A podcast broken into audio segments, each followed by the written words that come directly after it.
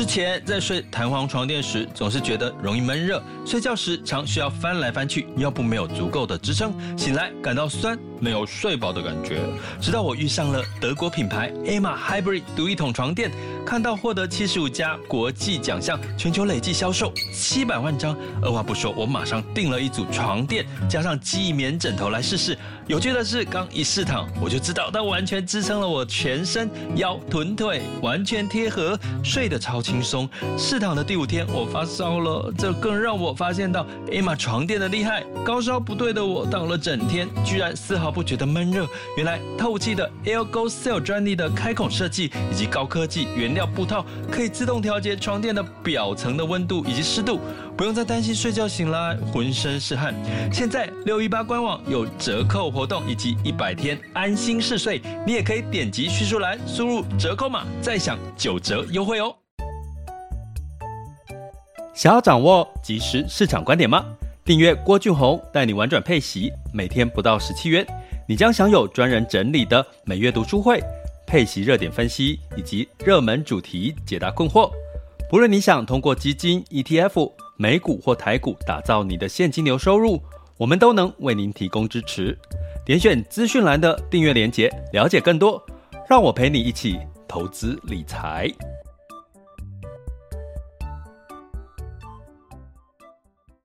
这里是完全配息笔记投资讲白话，一个从投资人角度带你一起掌握全球市场的脉动，分析配息标的、美股、台股、A 港股即时热点。陪伴你不再害怕市场涨跌的风险，一起稳健财富成长。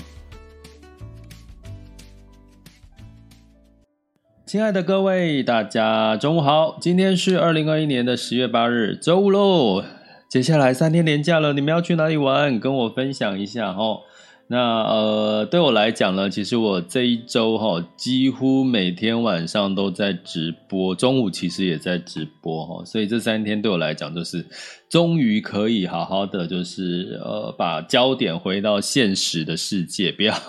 不要在这个虚拟的世界。所以我我假日不直播的原因是，希望大家都是呃，不要再打开手机去看这些资讯。我希望大家是真的就是。呃，回到现实世界里面去跟家人或者去接触一些呃青山绿水啦，哈，就是接触一些正能量。我相信呃都会让你在周一的时候又充饱饱的电哈。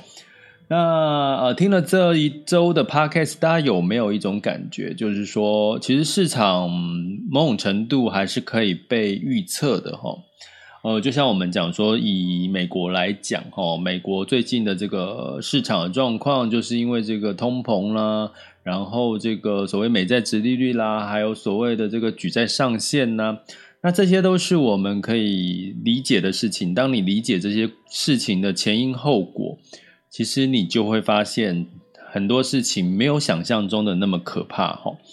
所以，其实投资最害怕的是你根本不知道现在发生了什么事情。所以呢，呃，Podcast 呢，我觉得占了一个很重要的一个角色哈，因为我每个在开盘的这段时间去跟各位分享、交流目前最及时的一个状况哈。那所以呢，在这个我我会持续的有这个动力做下去哈。那当然，最主要，我跟我的这个 VIP 学员都说，其实我真的是为了你们而讲。其实我主要讲的内容是为了这个我 VIP 学员，当然不是说其他的这个现场的呃，可能将近两千多位的这个朋友，我不是跟你们讲，不是，而是说其实他们可能会比较听得。更听得懂我在讲的一些细节的东西。那如果初次接触的，可能就就觉得，诶，好像有一些东西理解了，可是又又又又不知道它的可能有一些慢慢慢慢的才会熟悉哈。所以都没关系。但是我今天要跟各位讲的主题呢，其实是我们的一个订阅学员他提问的一个问题哈。呃，就是被套牢的新市场在，那如何解套呢？那我今天就来讲讲哈，你如果现在同时也有投资新兴市场债，或者是你即将进入新兴市场债的情况，到底到底怎么做哈，会让你至少后续呢，就是拨云见日哈，哦，这一招哈，怎么样让你的配息资产复活？好，这是我们今天的主题。那第二个阶段，当然聊聊这个全球市场盘势哈。那今天呢，雅股很有趣，雅股都涨，只有台股是下跌的，什么原因？我们等一下第二阶段也会跟各位讲哦。其实也很容易看得懂，很容易看得懂。所以你会发现，好像在这个郭老师讲一讲之后，好多事情都没有那么复杂，那么困难了哈。所以我也是希望大家理解，就是说我们都是用投资人，因为过去我们听很多的这个呃报道或内容，其实它都是从专家的角度、分析师的角度来告诉你一些事情。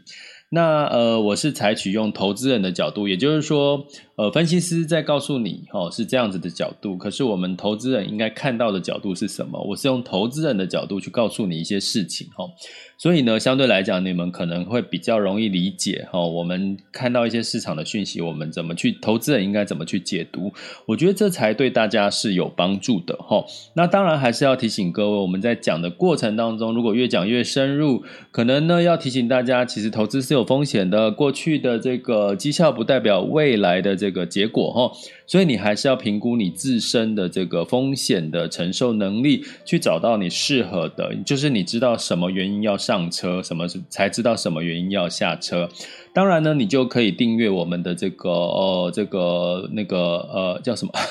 订阅我们的这个白金学员的方案哈。那让这个郭老师三百六十五天陪着各位哈，去掌握市场，掌握这个以息养股跟这个相关的一些投资哈，不同的市场的一些投资的一些技巧哈。那怎么订阅呢？就是点选我的头像哦，在 Mixer Box 或者是点选赞助方案的连接，或者在 Podcast 里面都有订阅方案的连接，点下去其实不会马上付钱，只是要你去看说我们的订阅方案有多么的丰富哈。所以就可以找时间去看一下哈。那另外一个很有趣、很好的讯息，今天我才被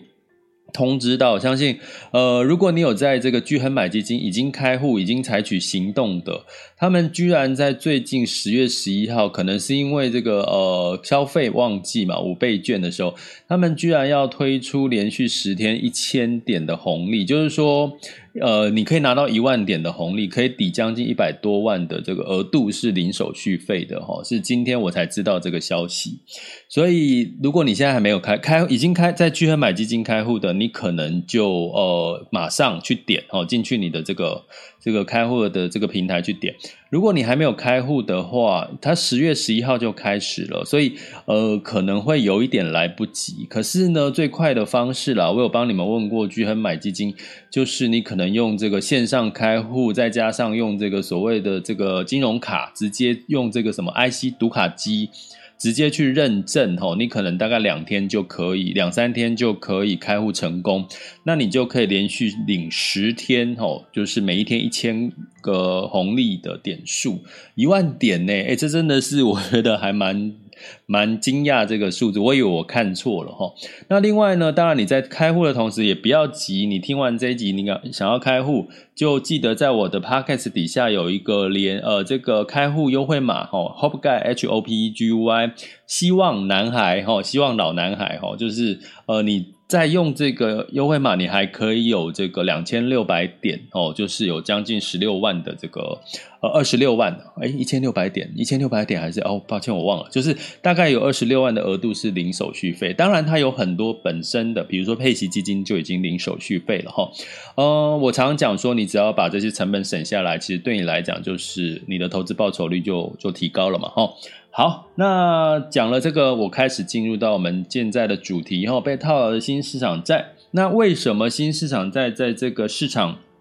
明明这两年很多的。资资产都是涨多于跌哈，那为什么新兴市场反而呢？呃，表现的不是那么优呢？其实关键哈，我们来理解一下，大部分新兴市场在它的这个，我们投资新兴市场在赔它的这个呃殖利率哦，大概会是在差不多哦四个 percent 平均哦平均哦。那相对来讲呢，呃，目前的新兴市场在为什么那么诱人呢？是因为它的配息率。普遍呢都来到了九到十个 percent，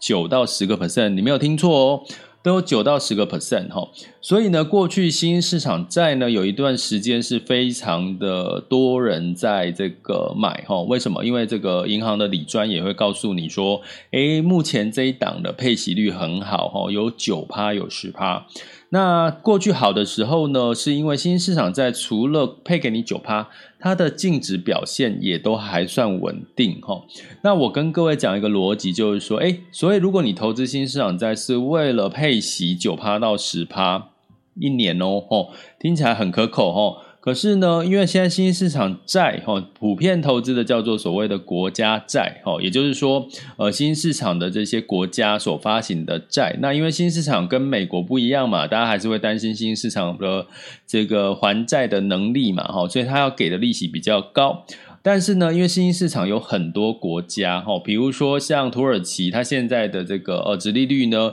就将近有两位数。但是有一些国家又没有那么那么的呃状况没有那么不好，所以它的这个比如说中国的国债大概也只有呃两个 percent 多哈。所以呢，综合起来平均哈，就是大概新兴市场债的殖利率大概四点多。可是它现在要配给你九趴到十趴，请问剩下的五趴六趴怎么来呢？呃，有几个因素啦，哈，就是我们刚刚讲的，就是我们之前有讲过的配息来源，就是它的资本利得嘛，哈，就是它增值的空间。那第二个部分呢，当然就是它的汇率避险，哈。那大家知道，我们去投资新兴市场在一头拉股的货币，一头拉股的货币，如果你台币要先换成美元，美元再去投资这些不同是国家的货币，那会不会有很大的汇率风险？当然会有哈。所以基本上呢，呃，在新市场债的这个呃基金标的呢，就会有所谓的这个避险的一个呃选择权权利金的收益哈。所以这这几个我刚刚讲的资本利得，再加上这个所谓的呃权利金收益了哈。啊，再加上所谓的这个殖利率哈，过去可以让新兴市场债呢非常的风光，哈，风风光光。可是呢，在后续之后呢，新兴市场因为我们讲最近了哈，这段时间因为这个所谓的疫情的关系，让新兴市场大家知道欧美就很旺嘛，对不对？已经出现了后疫情时代大者恒大、贫富不均的状况。那如果把贫富不均这个状况呢，套用在新市场跟已开发国家，你就可以理解，现在已开发国家很旺，它就有点像贫富不均的富人的这个状态。那新市场呢，就在这个疫情，在包含现在通货膨胀，我有跟各位一直讲很多一个观念哈，通货膨胀对新市场的压力特别大。比如说，你一个月的薪水一万块，如果今天哈你的物价、日常生活物价涨个三个 percent，你可能就受不了了。可是，如果你今天在已开发国家，你的薪水普普通人的薪水一年的年薪哈，呃一个月了哈，一个月的那个收入呢都有将近八万到十万，那你那个物价涨个三趴，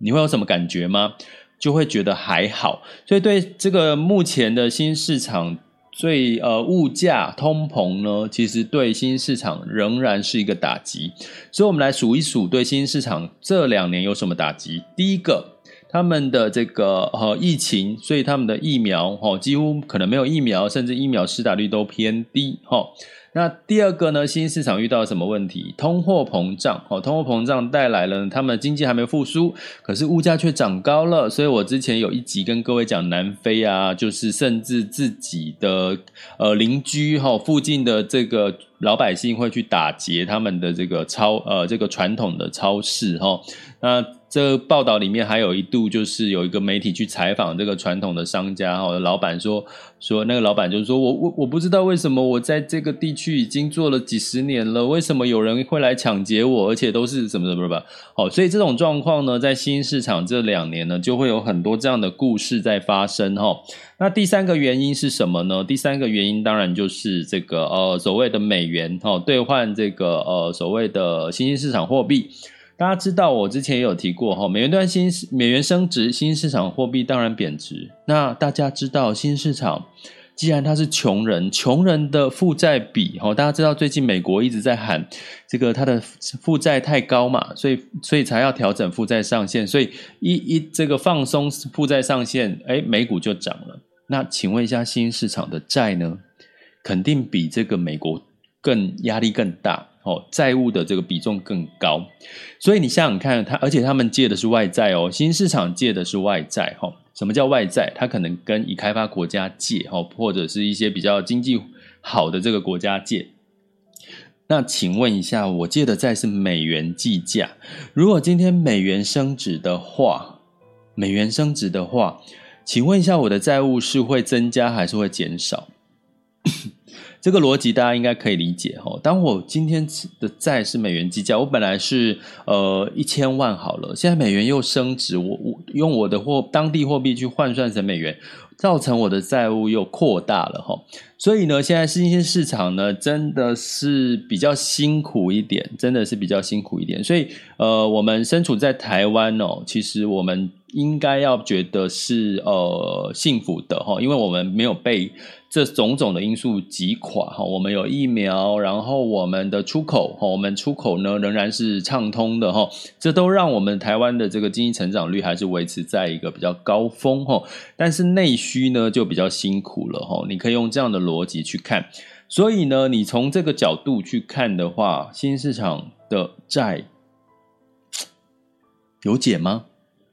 呃，如果说你今天呢，新兴市场债的这个配息率呢，九到十趴，原本好好，我现在呢给的利息给得起来哦，我给到四四到五个 percent 好了。好，那第二个我说这个避险的汇差哦，美元升值避险的汇差哦，那相对来讲呢，可能有一些些哦，那资本利得可能没有啊，资本利得可能没有，因为新市场债。股基本上还没有像美欧美股市这样子的一个比较好的表现，所以它没有资本利得给你吼，所以在在你持有新兴市场债的这几这两年，你会看到的是，哇，我这个配息，可是新兴市场债还是要持续配给你九趴到十趴，那净值资本利得没有增加，那净值就会一直怎么样往下跌吼。可是呢，如果你把这个资本利的，呃，这个净值再加上你之前领的利息，全部加在一起，基本上呢，你大概就是相当于什么？你的本金，齁。所以呢，基本上，如果你说的被套牢，是指你的净值往下走，因为你配息期已经领到手了，齁。我们已经做了这个每个月的这个呃停利的动作嘛，就是他月月帮你停利，你领到手的现金。所以这个时候，你要怎么让你的这个配息资产复活呢？那我就会建议你啦，怎么做？就是其实你这个呃领到的这个配息，其实是包含了这个配息债券的这个利息，包含了资本利得，包含了这个权利金的收入。所以呢，你当然在这个资产好配息，你如果没有用完它，好，你没有去用到它，你是有多余的资金，你应该去活用你这个配息的资产。比如说，在这段时间，你可以去。加码定期定额去加码其他类型的资产吼，那这个其他类型的资产有机会让你吼，就是你的这个呃，比如说投资报酬率一年来到十个 percent 左右的话，其实它对你来讲，你这两笔配息再加上你的净值加在一起，其实怎么样，还是有机会是大于你的这个总资产的吼，这是一个方向。第二个呢，你可能会说，那我到底现在还可不可以继续持有这个新兴市场债，或者我要不要再加码新兴市场债呢？我跟各位讲，我讲了前面讲了那么多，我没有那么悲观对新兴市场的债或股。可是现在我跟你，现在就是大者恒大啊，对不对？我举个最白话的例子，现在 Podcast 好，我的 Podcast 绝对不会是在前面的前十名。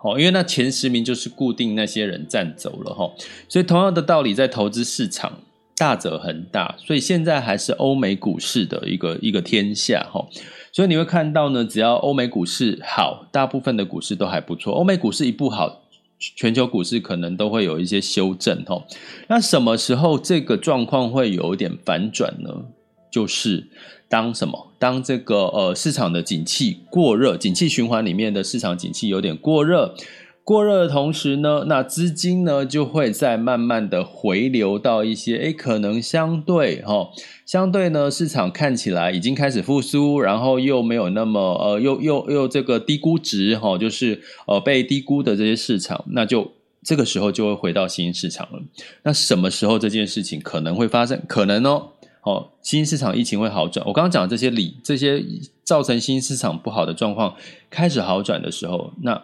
估计就是在明年二零二二年的下半年哈。所以呢，你怎么去解套？一个是善用你这个领到利息，赶快再活化它，去这个做更这个以息养股哈，就是去做让你有机会增增加你的投资报酬率的一个一个部分。等到什么时候？等到呢这个呃，到二零二二年的下半年，如果真的市场欧美跟新市场开始有一些不同的这个反转的情况，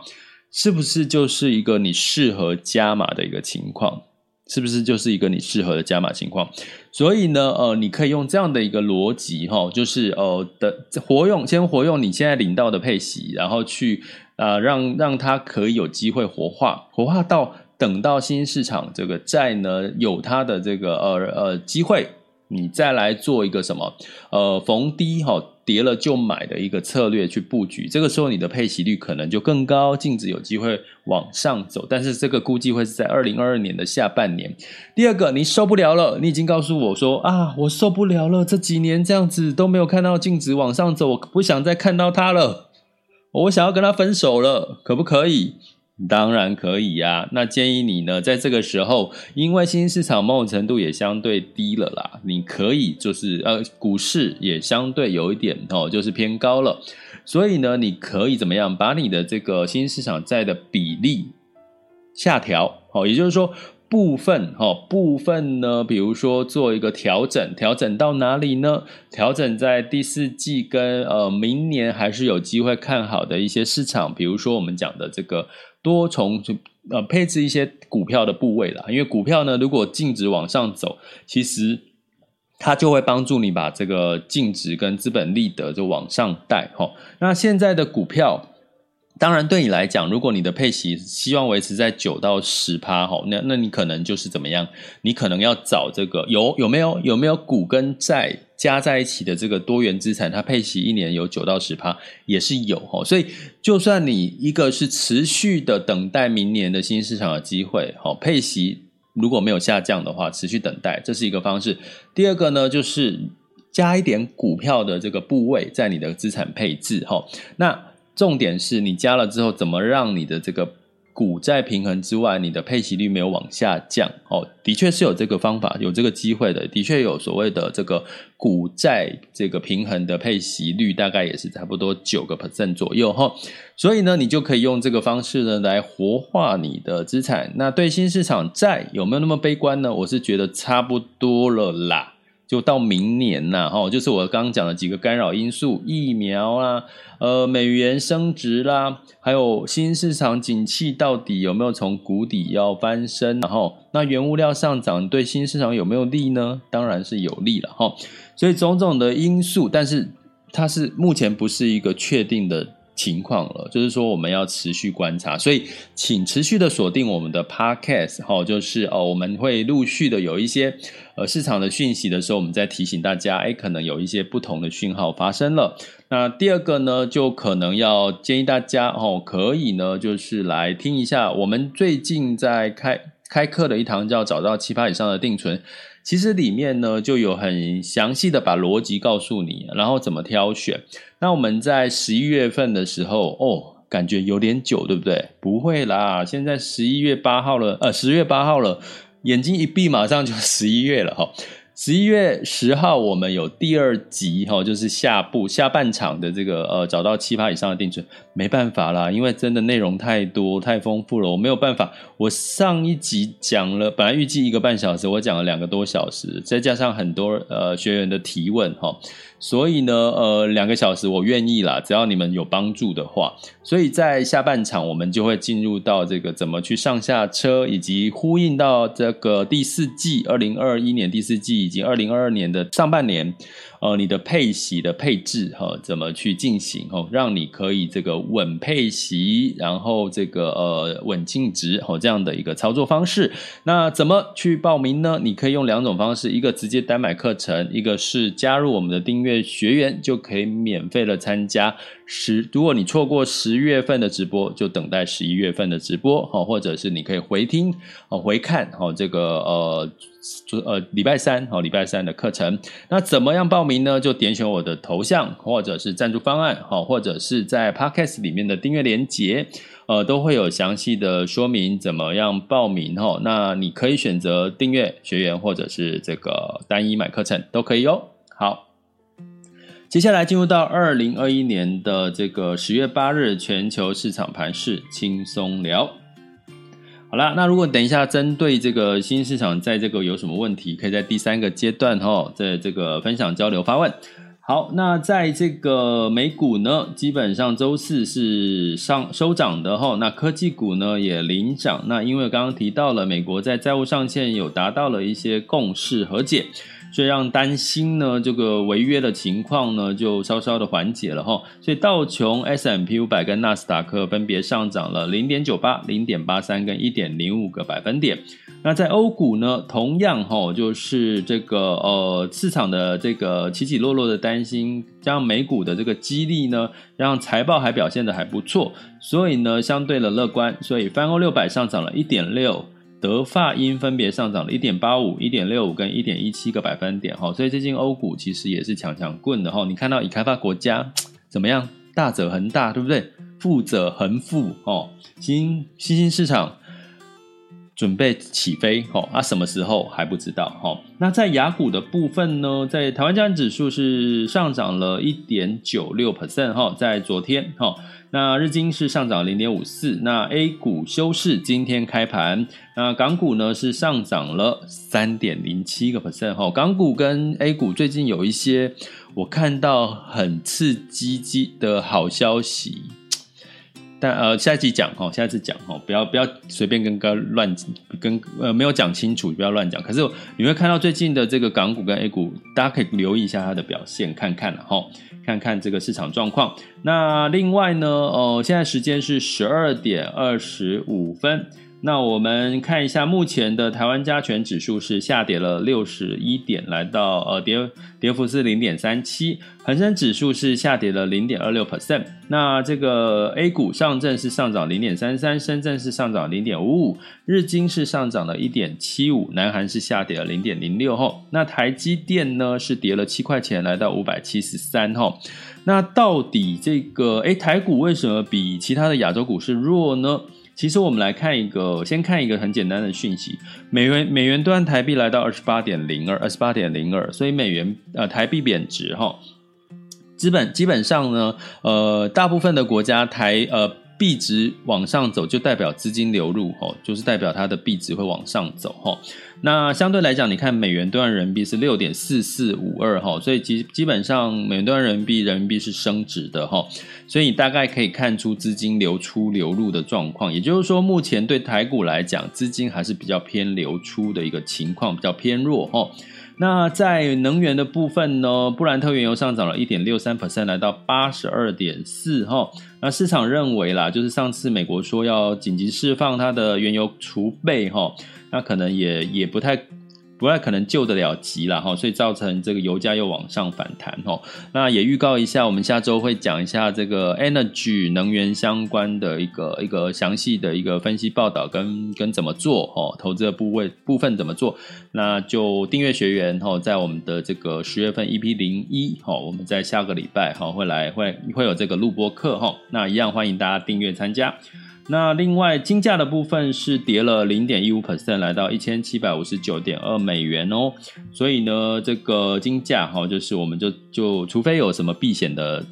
氛围啦，要不然金价就是听听我报数字就好了，不用特别去记哈。那值得留意是美元指数来到九十四点二一了哈。那当然这个所谓的经济数据非农就业数据强劲哈，所以应该相对来讲也会。带动这个呃美债殖利率，还有这个通膨的疑虑，也会带动美元的升值，应该是这个短期的一个现象，这段时间的一个现象哈。所以呢，就跟着我们持续关注。那接下来第四季会不会看好呢？其实我们还是要留意啦，因为这个中国的这个十一长假哦，相对来讲还是稍稍的这个旅游的这个状态呢，没有预期来的好哈。所以有很多的这个。不同的因素哈，所以我们就持续的来消化这些因素哈，就持续订阅、锁定跟分享我们的 Podcast 好吗？好，接下来进入到我们的这个交流时间，